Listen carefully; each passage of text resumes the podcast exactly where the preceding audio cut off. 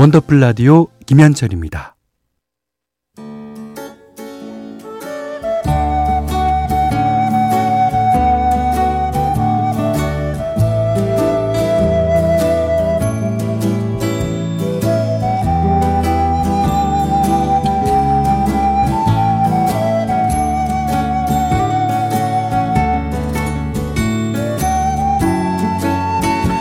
한때는 자주 들었는데 요즘은 듣기 힘든 곡들이 있죠. 묵혀두기엔 아까운 그 시절의 노래를 소환합니다.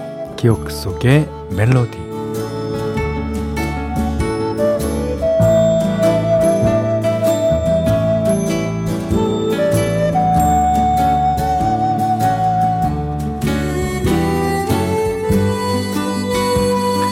오늘 기억해 볼 멜로디는요.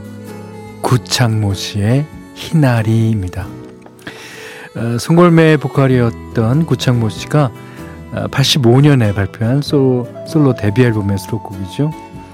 자, 희나리는 순 우리말로요. 음, 덜 마른 장작이란 뜻인데 에, 덜 마른 장작은 불길이 이제 쉽게 타오르지는 않지만 오랫동안 이제 불씨가 남는다 그래요. 그렇게 사랑이 끝난 뒤에도 쉽게 꺼지지 않고 남아있는 아련한 그리움과 아쉬움을 노래한 곡입니다. 아, 초등학생부터 어르신들까지 진짜 모를 사람이 없을 정도로 크게 히트했죠. 가요 순위 프로 1위는 물론이고요. 그, 그해 여름에 라디오 방송 횟수가 가장 많은 노래로 선정되기도 했습니다. 자, 이런 뜨거운 인기는 우리 나라에서만 그치지 않았고요. 홍콩 가수 나문이 기허풍우라는 제목으로 리메이크하기도 했는데 영화 영웅본색에 삽입되면서 큰 화제를 모았죠. 뭐 주윤발과 적룡, 이자웅이 식당에서 대화하는 씬에, 씬에서 흘러나왔는데 기억하실지 모르겠어요. 저는 저는 또렷이 기억합니다. 지금도 꾸준히 리메이크될 만큼 인기가 쉽게 꺼지지 않는 오늘 기억 속의 멜로디 추세호 작사 작곡 구창모 희나리 구애임 씨가요. 와 추억 돋네요. 국민학교 다닐 때 희나리 악보 피스 사서 뚱땅뚱땅 이제 피아노를 쳤더랬죠. 지금 들어도 명곡이에요. 그럼요. 말하면 입만 아프죠. 기호윤 씨가 저 5학년 때 친구가 알려줘서 지금도 가사를 다 기억하는 노래네요. 문득 그 시절이 그리워져요 하셨고요. 어, 어, 김명자 씨가 이 노래 회사 야유회 때 간드러지게 불러서 상도 받았더랬죠. 20대 나이에 맞지 않게 진짜 간드러지게 불렀대.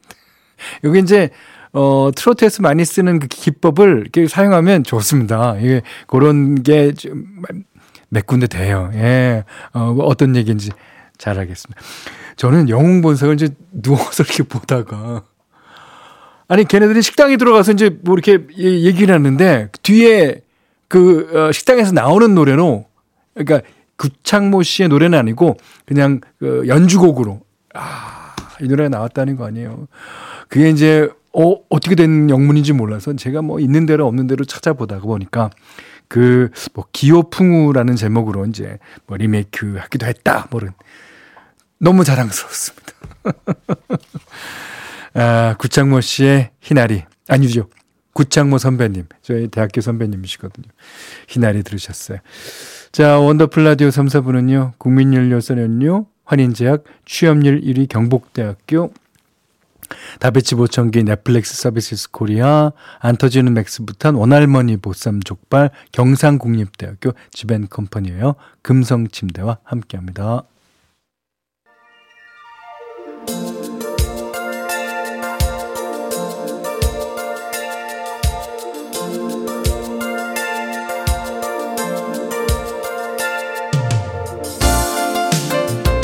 주제가 있는 음악 패키지 한 가지 주제에 어울리는 여러 곡을 패키지로 묶어서 들려드리는 코너죠. 그러니까 모래가 절기상 처서더라고요. 처서. 아 이제 벌써 이렇게 됐나 하고 달력을 보는데 이 처서보다 하루 앞선 내일이 이제 칠석이랍니다. 음력으로 7월 7일 헤어져 있던 견우와 직녀가 1년에 한 번 만나는 날이죠. 그래서 어, 오늘 음악 패키지 주제 이걸로 정해봤어요. 꼭 한번 만나고 싶다. 네. 어렸을 때 이제 들었던 설화 중에서도 뭐 아주 가슴 아픈 love story잖아요. 견우와 직녀 이야기. 오랜만에 간단히 훑어보자면 내용은 이제 이렇습니다. 하늘나라 목동인 견우와 옥황상제의 손녀이자 베를 짜는 직녀가 서로 사랑을 했는데 결혼하고 나서는 놀고 먹고 게으름만 피웠다 그래요. 결국 크게 노한 어, 옥황상제가 견우는 은하수 동쪽에 직녀는 정반대인 서쪽에 떨어져 살게 하면서 그야말로 생이별을 겪게 되는데 은하수를 사이에 두고 그리워서 애만 태우는 견우 직녀를 보고 까치와 까마귀들이 1년에 딱 하루 하늘에 다리를 놓아준 날이 칠석날 그리고 그 다리가 오작교였던 거라 이게 요즘 말로 하면 이제 장거리 연애 혹은 이제 연말 부부인 건데 아 이런 애틋한 사랑 얘기가 꼭 설화에만 있는 거 아니잖아요. 예. 어쩔 수 없는 상황 때문에 안타깝게 헤어졌던 연인. 운명처럼 만났지만 인연은 아니었던 사람. 그러니까 원더풀 가족들의 절절했던 사랑 이야기. 우연이라도 꼭 한번 다시 만나고 싶은 사람. 네 어울리는 음악과 함께 보내주시면 소개된 분들 가운데 다섯 분 뽑아서요 선물 보내드릴게요. 자 주제가 있는 음악 패키지. 오늘 첫 곡이에요. 예 바이브. 꼭 한번 만나고 싶다. 손유리 씨가요 애절하다. 만나주세요 하고 쓰셨어요. 음, 진짜 그, 어, 바이브의 노래는 그 목소리가 진짜 애절합니다. 자, 바이브의 꼭 한번 만나고 싶다 들으셨고요. 이게 이제 오늘의 주제죠.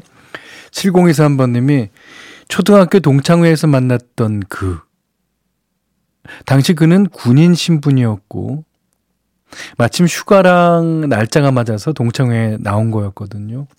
그때부터 우리의 인연이 시작되었고, 휴가 때마다 만나서 데이트도 하고, 남해 여행도 갔었는데, 그 여행이 마지막 만남이 될지 그땐 몰랐어요. 다녀와서 갑자기 헤어지자고 문자 한 통 달랑 왔어요. 그래도 헤어지자는 말은 만나서 해야 하는 거 아니니? 꼭 한번 만나게 된다면 따져보고 싶다.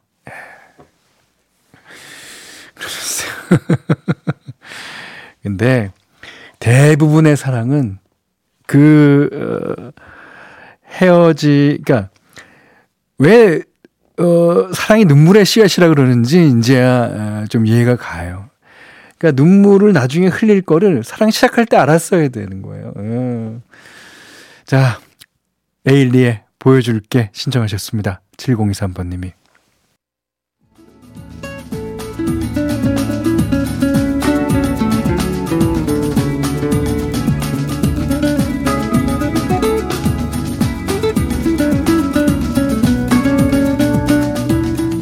원더풀 라디오 김현철입니다. 월요일 이 시간은 주제가 있는 음악 패키지. 오늘은 꼭 한번 만나고 싶다 하죠. 네. 익명 요청 오셨습니다. 아, 오늘 같은 날. 익명 요청. 소개팅으로 만났던 그 남자. 아, 첫 만남 때 제 운동화 끈이 풀렸다고 직접 묶어줬죠. 만날 때마다 이쁘다는 말을 해줘서 어, 사랑받는 느낌이 참 많이 들어 어, 들게 했던 사람이에요. 지금은 다른 사람과 결혼해서 잘 산다는데 뭐 다시 만날 수는 없지만 좋은 사람이니까 행복하게 잘 지냈으면 좋겠습니다. 오, 이게 임명 요청을 할 사이는 아닌데요. 예, 그럼요. 나에게 행복을 빌어줘야죠. 아, 근데 운동화 끈이 풀렸다고 그걸 기억하고 계시는, 아, 짧았지만 사랑했던 모양이에요. 예, 그런, 그런 느낌이 확실히 듭니다. 9026번님은 대학교 때 어, CC였던 여자친구가 생각나요. 그 친구랑 같이 설악산을 갔었는데 정상에 있는 카페에서 조성모의 To Heaven이라는 노래가 나왔었어요. 그 노래 들으면서 영원한 사랑을 다짐했었는데 그때 느낀 감정들과 여자친구의 모습까지 전부 다 사진처럼 떠오릅니다. 저는 결혼했는데 그녀도 좋은 남자 만나 잘 살고 있겠죠. 요거는 약간 미안한 거야. 그녀한테. 그 자기는 어, 잘 살는데 그 뭐 너도 잘 살았으면 좋겠어. 이런 거죠. 괜찮아요, 그래도. 자, 그러시면서 9026번님이 조성모의 To Heaven 신청해 주셨어요. 조성모 씨의 To Heaven 들으셨어요. 자, 또 볼까요? 이제 김경주 씨가요. 옆지기가 옆에서 듣고 있으니까 사연을 쓸 수가 없네요. 다들 잘 살고 계시죠? 하셨어요. 얼마나 많으면 다들이래. 예. 그러니까 어, 옆집이랑 이 계약을 맺으세요. 그러니까 이번 어 사연을 둘 다 둘 다 쓰기로 둘 다 쓰기로. 어, 9486번님은 저는 대학교 1년 선배였던 그 사람을 보고 싶어요. 오, 대학교 1년 선배. 복학생 선배였는데 제가 잠시 휴학했다 돌아오니까 이미 뭐 CC가 돼서 누굴 만나고 있더라고요. 아, 20년이 지난 지금도 저는 무의식 중에 그 사람의 전화번호 뒷자리를 제 모든 비밀번호에 쓰게 되네요. 하, 좋습니다. 예. 아, 그러니까 생각나는 게 있는데 저는 옛날 동화기획 전화번호를 몇 개 이제 비밀번호에 쓰는 데가 있어요. 그, 그때 동화기획과 뭐 관련돼 갖고 한 뭐, 어, 뭐, 건지 뭔지, 하여튼, 예, 뭐라고는 말씀드릴 수 없습니다만, 어쨌든, 그런, 그게, 그런 비밀번호를 쓰고 있을 때, 그 사람을 잊었다고 생각됐다가 비밀번호를 싹 쓰는 순간, 아, 맞아. 그 사람 전화번호였지. 아, 이런 거예요. 자, 어, 또 익명 요청이 왔어요. 익명 요청이. 20대 때 오래 만난 첫사랑이 있었어요. 어, 부모님 반대로 헤어졌었는데 그 사람 생일이 6월. 제 생일이 12월이라 시계가 직선으로 마주보는 어, 달맞춤 생일은 궁합이 안 좋다는 이게 말도 안 되는 이유였답니다. 어. 살면서 만난 일은 없겠지만 우연이라도 마주치면 덤덤할 수 있을지 모르겠네요. 미련일까요? 이제는 가슴 속에 묻었습니다. 근데 이런 거는 이제 본인의 문제였다면 차라리 이제, 어, 우리는 안 될 운명이었어. 이렇게, 어, 치부할 수 있는데, 부모님 반대로 헤어졌다니까, 음, 좀 아쉽습니다. 예. 자, 그러시면서, 어이구. 근데 그런 기억은 아마 뭐 평생 가겠죠. 하지만 그 사랑했던 그 마음 자체는 아마 뭐 있게 되지가 않을까 예, 생각이 드는데. 자, 그러시면서 최호섭의 세월이 가면 신청해 주셨어요. 최호섭 씨 세월이 가면 들으셨어요. 그 최경숙 씨가요. 중3 때 저희 식당에서 아, 아, 아르바이트 했던 대학생 오빠를 꼭 한번 만나고 싶어요. 기타 치는 법도 알려주고 자전거 타는 법도 알려준 오빠. 정이 들었는데 군대 간 후로 인연이 끊어졌어요. 제가 처음으로 설레었던 첫사랑이자 짝사랑이었던 것 같아요. 오, 그런 오빠는 안 만나는 게 좋습니다. 제 오랜 경험이에요.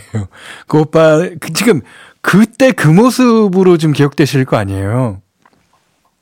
안 만나는 게 좋습니다. 단연코. 자, 염진호 씨가, 어, 군대 가기 전에 여자친구랑 헤어지고 입대를 했는데요. 시간이 흘러 저는 제대 후에 이제 복학을 했고, 여자친구는 졸업을 했어요. 아, 우연히 지하철에서 네, 저만 이제 그 친구를 봤는데, 모른 척하고 어, 다음 지하철을 탔습니다. 다시 만나게 되면 잘 지내냐고 물어보고 싶어요. 예, 미련이 좀 남으셨군요. 근데 또 어떻게 보면 다음 지하철 타기를 잘했을지도 몰라요. 예, 그거는 이제 아무도 모르는 건데 어쨌든 그렇습니다. 아, 염진호 씨가 미련을 갖고 계신. 네. 자, 신청하신 동물원 시청 앞 지하철역에서 들어보죠. 염진호 씨가 신청하신 동물원의 시청 앞 지하철역에서 들으셨어요. 어, 문인현 씨가 오늘 선곡 진짜 뭡니까? 추억 여행 실컷하게 만드는 음악. 내 젊었던 시간이 함께 스쳐가네요. 예. 누구나 아, 이 노래 또는 앞에서 띄워드린 노래의 추억들은 하나씩 다 갖고 계실 거예요. 예. 자, 주제가 있는 음악 패키지 어, 꼭 한번 만나고 싶다라는 주제로 얘기 나눴습니다. 사연 소개된 분들 가운데 다섯 분 뽑아서요. 어, 선물 보내드리기로 하겠고요. 말로는 꼭 한번 만나고 싶다고 그렇게 말하지만 옛사랑을 우연히 마주치면 어떻게 하겠냐는 질문에 대부분이 이런 대답을 한다 그래요. 그냥 스쳐간다. 그 스쳐가는 동안에 얼마나 말할까, 건넬까, 말까, 안, 이렇겠어요. 예. 자, 그러다 어느 날 예고 없는 비나 눈이 내리면, 아, 지금은 잘 살고 있을까 궁금해 하면서 추억으로 간직하고 사는 거겠죠. 아, 오늘 내일 비 소식이 있는 곳들이 있던데, 서랍 속에 넣어놨던 추억 잠시라도 꺼내보면 어떨까 싶어요. 예. 원더풀 라디오 김현철입니다.